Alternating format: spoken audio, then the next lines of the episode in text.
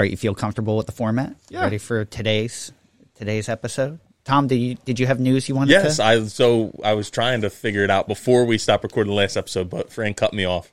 And, and I looked up, and Robin Wall Kimmerer, author of Braiding Sweetgrass, is uh, from the Potawatomi tribe. Okay. She originated from the Potawatomi tribe. So I'm glad I remembered that right, because then I'm like, oh, but is it the Pawnee? Was it something else? But no, it was Potawatomi. So, which is a, a tribe that I don't know a lot about. I don't. so it's- now I'm invigorated to learn more about them. We will have to learn more. Okay, so we're back for a new uh, native plant every day, and I, you know, I'm not going to hold you. I know you said in in yesterday's episode that we would do two, two and two, but I'm not going to hold you to that. How would you like to proceed today, Daryl? Do you want me to give you clues, or do you want to ask ask for ask five questions? Um, give me clues today, and then next two we're going to ask Okay. questions. All right. Let's see here.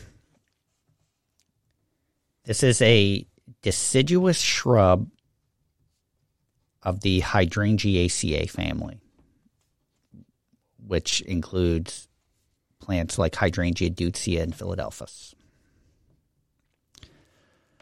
Um, it is four to six foot mounded in shape, possibly I'd go a little larger. If you, if you were to ask my opinion, so I don't say that I, Yeah.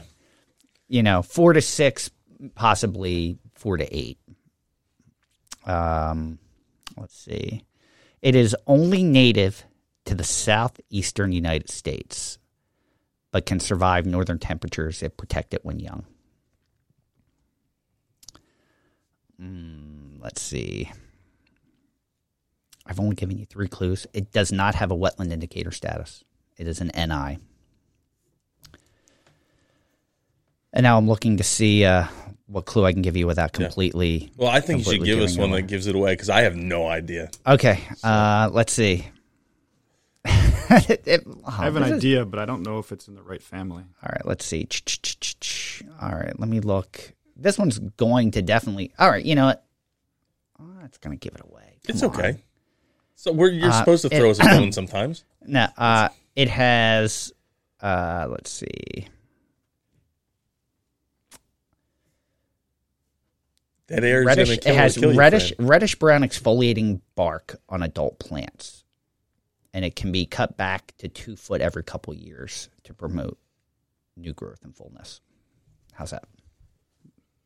And that was supposed to give it away? No, I didn't give you the Oh. one that would give it away. Yeah. Yeah, because, uh, yeah, I have no idea. And because I would say, just because it, it's in the hydrangea family, it's native south here, I would say oak leaf hydrangea, but Okay. I think we did that one, didn't No, no, we have not. we? We have not done that one? Okay, yeah, No. that's what I'm going to go with. Maybe then. you're thinking Aesculus parviflora, What, what's that? uh, bro- bottle brush buckeye. Oh, uh, I don't think so. I don't Okay. think that's what I was right. thinking of. Okay. I could have sworn you know what it was? We did this. This was my that's hot on native plant, healthy Oh, planet. okay. That's what it was. Yeah. All right. So I I have a guess. All right, that I just it? gave you. Well, oak leaf hydrangea. Okay, I all don't right. even know the botanical for it. I All just I just know it's a plant. How, how about you, Daryl? I was I was originally thinking maybe Calycanthus Okay. when when you were talking about the height and the Oh, southeast native. yes. Um, the no wetland indicator. I was I'm kind of thinking that fits for Calycanthus, Yeah. but then you gave me the exfoliating bark, and to me that says Hydrangea quercifolia. I could have sworn we did this one. No, no, no, not at all. I would say that it's bigger than four to. Uh, that's why I said eight. But Tom, Tom, like uh, what I do is I will look at a few different sites and see what the average because I mm-hmm. know it varies per where it's native, mm-hmm. and then I take the average, and then Tom says I'm wrong. You're listening to A Native Plant Every Day with Tom and Fran. Welcome back to a native plant every day with Tom and Fran. I am Fran, And I'm Tom. and we still have our special guest here today, Daryl Kobesky from Sunset Farmstead. Welcome. Thank you for joining us again Thanks. today. So and Thanks for having we us. really brought in a real plant expert. And I'm impressed Unlike that I've us, gotten more idiots. questions right than than than Daryl has so far. But the first episode we threw him in and uh, threw him into the fire, and I kind of have like what five weeks of doing this under my belt Yes. already. So I knew the format a little better. Yeah, totally. So Tom knows what because he knows the format. He knows what questions to ask He now and how knows to what ask them. you know, kind of, and I have Yeah. no clue what you know.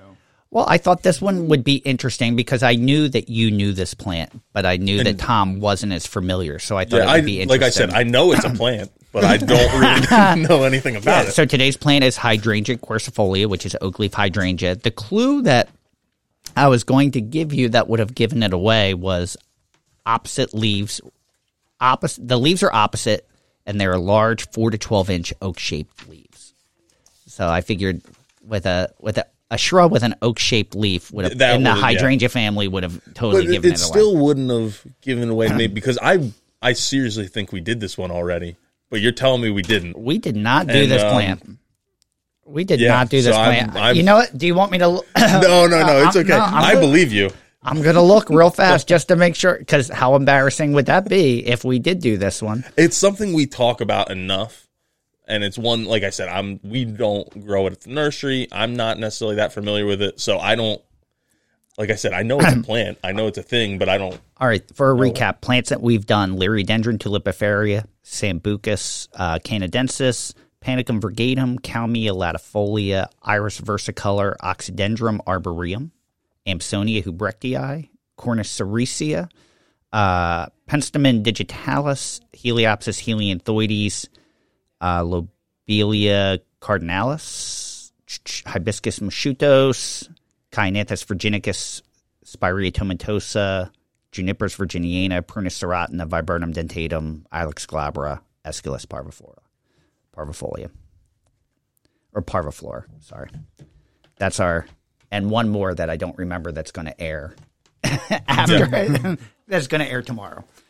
so I'm pretty sure we haven't done this one. Gotcha. All right. Um.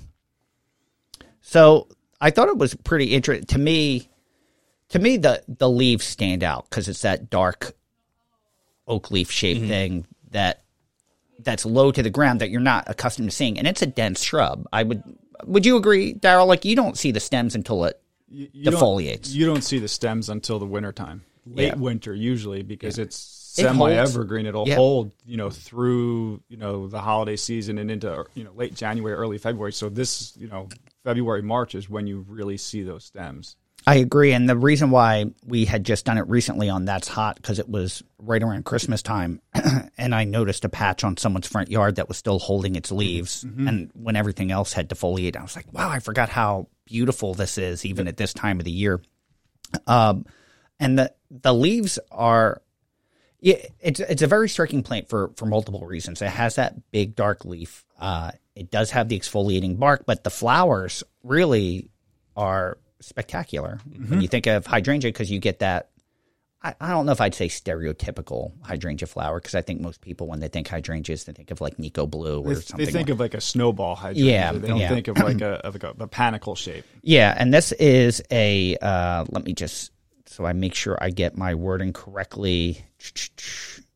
Uh, panicles of white flowers turning pink and then brown, uh, and it does bloom on the old wood. So that is uh, how you want to make sure you're pruning. Like it, it's pruning on the old wood. So don't don't It's it's a cha- Yeah, it's a challenge when it comes yeah, to pruning yeah. because because if you prune it in the springtime, you're cutting off flower flower. buds. So so ideally, what you want to do is you almost want to prune it when it's in flower or just after, After flower. flower. If you prune it when it's in flower, you can enjoy it in the garden and then enjoy it extra in your house. Yes. The the challenge with that is if you really want to cut it back hard, you don't my experience is you don't want to cut this plant back hard when it's actively growing. You want to do that hard cut back in the wintertime. If you cut into old wood during the growing season, it, it doesn't regenerate to the following year. I agree. That's that's something definitely you want to do in the winter, like that hard prune. Um, and the flowers do hold up very well. Like eh, like Daryl mentioned, you can cut that off and bring it in your house, and it's it's pretty spectacular. It's a great like cut flower. Yeah, and as you know, because it goes from that white to the pink to the brown, so it, it's a good cut flower and dries very nicely. Mm-hmm. So I agree, hundred percent. Now, Fran, on your sheet here that you gave us, you have a bunch of words that I don't know, all describing the buds. So can can you describe what the buds look like? So it's imbricate, imbricate, which means it has overlapping edges. It's tomentose, which means it's covered with hair. So tomentose is is woolly. Um, and then the the buds are brown. So uh, and the terminal bud is the largest. So the terminal bud is the one on the end of the the stem or the twig. So that's always going to be the largest bud. And if I is this a plant you need one of or two? Do you need two? Is it monoecious, dioecious? You know, most hydrangeas are dioecious, but hydrangea quercifolia is monoecious. So uh, it has both male and female plants on one plant, and or then parts on one plant. you said it's semi evergreen. What is what's the does it have a fall color or is Yeah, it actually, it does. So it, it gets like, would you say reddish purple, Daryl? Yeah, yeah. I would say for the most part, it's it's it's a it's reds to dark reds, and Yeah. you know you can get some purples and after frost. Yeah, and it's so you're getting that color, and then it's holding in through December. Even in our, even in the Northeast, even though it's not native to here, it it survives well here. I mean, this is a very popular garden plant uh, in general. So it's it's in mass production in in most nurseries. There's a lot of uh, cultivars of this, but even though it's only really native to the southeast, it it has a really good USDA zone range. So, um, but it's just very. There's a lot of seasons of interest in this, and that's why I like this plant. It's Yeah. a good four season plant. Yeah. so? yeah. And then uh, if I wanted to plant this, I mean, what kind of soil do I want to plant it in? Can it get wet? Or I know you said it was no indicator in wetland status. Is it going to want sun, shade, and then is it going to spread? Like I don't really, know. like I said, I don't know anything about this plant. it it it does spread by suckering, so you're going to get like a little not not a colony like bottlebrush buckeye, but you'll get that bigger plant. Would you would you agree, Daryl? That I don't think it's as it's, It's if not- it colonizes, it's not like heavily col- heavy colonization. It's correct. It's going to it's going to colonize underneath itself. You're not going to find you know a, a shoot that pops up five feet away. Yes, It- it's yeah. going to be just a couple you know Yeah, couple inches, and then you're going to kind of be able to regenerate pruning off you're of that. you're going to get a wider plant, not necessarily a ton of plants. Right. Denser, Uh, denser. Yes, a more dense plant. Uh, it's one of those ones that likes morning sun and afternoon shade. I think technically it's it likes it prefers shade, even though you'll get a better bloom in the sun. That's why if you can give it morning sun and that that afternoon shade, it, it will, it's a little more protected that way. Yep. And if we didn't mention the, the, it does bloom in the late spring, early summer. So, but you'll get those blooms because it, with the change of color and how it dries out, it kind of persists all year. I'm sorry, Daryl, you were gonna. Uh, you were talking. Uh, you had said something about the the where it grows, Yes, light yeah. shade and things like that. Yeah. I think the important thing to, from for me on this is is the plant wants to be cool. Yeah, It doesn't want to be hot and it doesn't want to be wet. It would be happier from once again my experience growing it both in a nursery and and in the garden is is it it can it can take it pretty darn dry if it's cool. And one of the things that will add to the, some of the disease problems it can get is if you're watering it or it, the leaves are getting wet in the afternoon when it's really hot. yeah, Yeah. yeah. And, and what are some of those disease problems? So, uh, leaf blight, powdery mildew, um, and it will get aphids and spider mites. Also, uh, what were you going to add I, to that? I the big ones to me that I always see are like are, are some powdery mildew um, and fungal leaf spots, Yeah. A- and all of that ends up from being wet in Wet the, in the afternoon or you're- heavy, like afternoon sun. exactly. you know um and it does like it we mentioned it has no indicator status. That means it's not found in wetlands. It like at all like even upland plant 1% of the time it can be found in wetlands. This just means it's not found in wetlands. So and it definitely likes to be cool. Like it's it you, you think the southeastern united states you think heavier temperatures although there's mountainous mountainous mm-hmm. areas too. It does like it, it doesn't want to be in that full sun it doesn't want to be hot it wants to be cool so You keep a cool root zone on it, and it's a happy plant. yeah, yeah, exactly. So how about wildlife value? Uh, so it uh, songbirds will eat the seeds. Uh, it does attract butterflies and other insects, but you also get de- deer love it. So do you do you get a lot of deer browsing it from what you've seen on your property? Um, Not my property now. Okay. But other properties, yes. Yeah, yeah. I, Um, think, I think it depends on the herd traffic. uh, rabbits and voles definitely like these uh, because of how dense it is. It's it's good nesting for small mammals and birds also. Um, it is pollinated by honeybees and some uh, bumblebees and syrphid flies.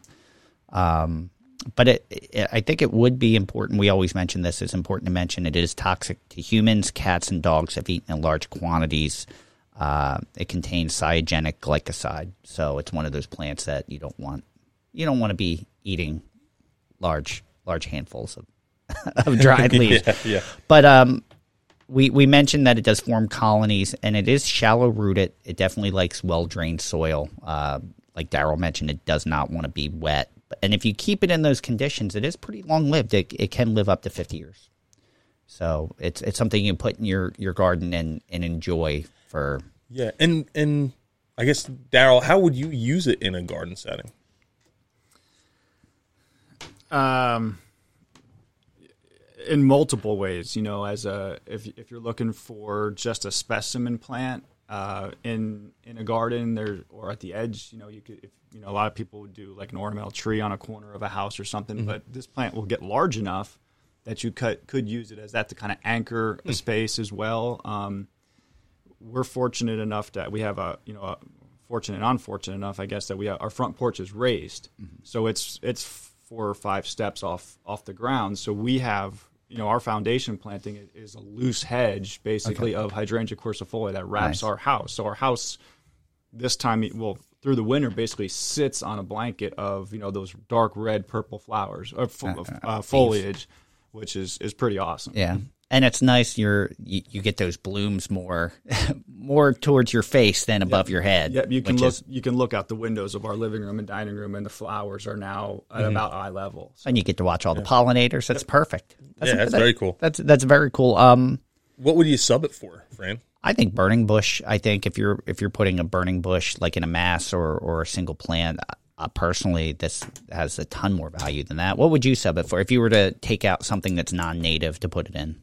Well, your your burning bush uh, is is a great option. Um, but I was just thinking that you know it's also a good substitute. It, it's it's different in, in when it does its thing, but it does way more value. Um, something like a Cercis chinensis.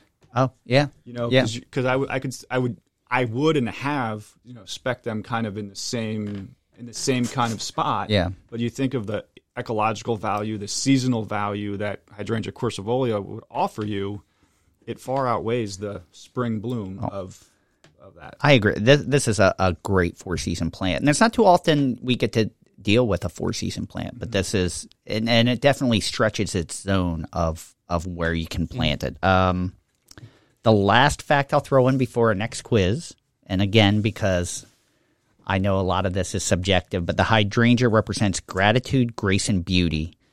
But hydrangea can also represent heartlessness. I don't know who makes those up. I was going to ask, where do you find these things? 'Cause Oh, try, yeah. That well, those sites get a little more not as credible. All right, so um, I'm going to give you four factual statements, one lie, and the two of you will have to guess which one is the lie. Uh, the root and rhizome of hydrangea quercifolia, um, which are the underground stems, are used to make medicines. In general, medicines in general used for infections of the bladder, urethra and prostate, enlarged prostate, and kidney stones are some of the, the uses. Uh, this plant was noted by 18th century botanist William Bartram in his botanizing exploration from North Carolina to Florida in the 1770s. Okay. All right. The exfoliating bark of Hydrangea quercifolia has been used as wrapping papers for smoking tobacco. And it is, it is, uh, what's, uh, Oh, this one's got to be the lie. no, it's That's- not, it's not, I'm just, it's, it's, I, I, it's not common knowledge, but it's, um, it has been said that you should never plant a hydrangea by your door or your daughters won't marry. It is bad luck to to plant a hydrangea by your door if you have daughters. folklore. Okay. That's the Yeah. word I was looking. For. Folklore. That's interesting. Yeah. Um, Anything re- regarding Bartram usually holds up for me, especially if it's in the southeast. Yeah, a- which makes again. it, it I, I know this is a plant, but I don't know a lot about this Yeah. plant until today. Um, another person that I should know a lot more about is is Bartram. I just know he was doing a lot of stuff in the southeast, and at some point discovered a lot of things. I always think Well, of Franklinia alatamaha when I think of William Bartram, and and eventually we'll do that that plant. But all right, what's your guess? Uh, I can. I was thinking the first one was false. So the roots and rhizomes uh, are used to make medicines. Okay. Yeah, and I'm gonna I'm gonna disagree and say I think it's that the bark was used to roll and smoke tobacco. Okay. All right. So we have two different guesses. So Daryl's guessing the roots and rhizomes uh, are used to make medicine is not correct. And I'm kind of torn because that last one is just like so crazy too, and that fits your typical bill. But I'm gonna still go with the tobacco. all right, Tom's guessing that the foliating bark of Hydrangea quercifolia has been used as a wrapping paper for smoking tobacco. Tom just knows how I, I word things. I thought with it is folklore that if you plant a hydrangea by your door, it's bad luck. Yeah. It, and your daughter's. That's very similar to what you usually make up. It the, is. the tobacco one. I'm like, I don't know why that. I don't know why they do that. why wouldn't they use a tobacco leaf like a cigar instead of a? But if you look at that exfoliate, see, I looked at it as I know Yeah. what that exfoliating bark looks like, Yeah. and it Yeah. really kind of curves. Kinda- and that's what I was thinking. And you're like, you know what? That's like, I don't smoke, but Yeah. I could see how somebody would say, hey, you know what? Like that's a, I don't have to roll anything. it's already rolled for me. We'll have to try it. So yeah. yeah, I would say don't go out and try it because I think you put something about it being toxic to dogs on. yes, it is. It is. All right. Uh, at, we always end it this way. Would you put it in your yard? I, I haven't. Um, Okay. It's one again one of those ones where I have my my ethical dilemma. Oh, it's not really native here, so should I do it or not? But Daryl might have sold me on that. Like, I don't have Reddish the ethical green. dilemma that Dom has. that Dom, that Tom has um, for for it in my garden. It, It's it's as we as we've heard, it's native to the southeast, and it, it can survive up here. There's there's a lot of uh, ecological value to me that it adds, as well as a lot of aesthetic value that it adds, Yeah. and, and I can really enjoy it, and I would highly recommend planting it. I, I agree. I don't have it in this yard. I would plant it. I've had it in previous properties that I've owned, and I think that if you had a choice between something that's, I guess te- technically it's native, not here, but if I had a choice between this and something that was exotic or non-native that didn't provide the same yeah, wildlife value or or I might have to replace all those Ilex glabra that I have in my house that I thought would do a good job of of being in foundation planting, but really haven't. So maybe that's the good sub for that. Maybe that's a good sub. All right. Uh, that's it for Tuesday. Uh, Daryl's going to continue to be with us for the rest of the week. So make sure you tune in tomorrow. Until then, keep it native. Thank you for listening to A Native Plant Every Day with Tom and Fran.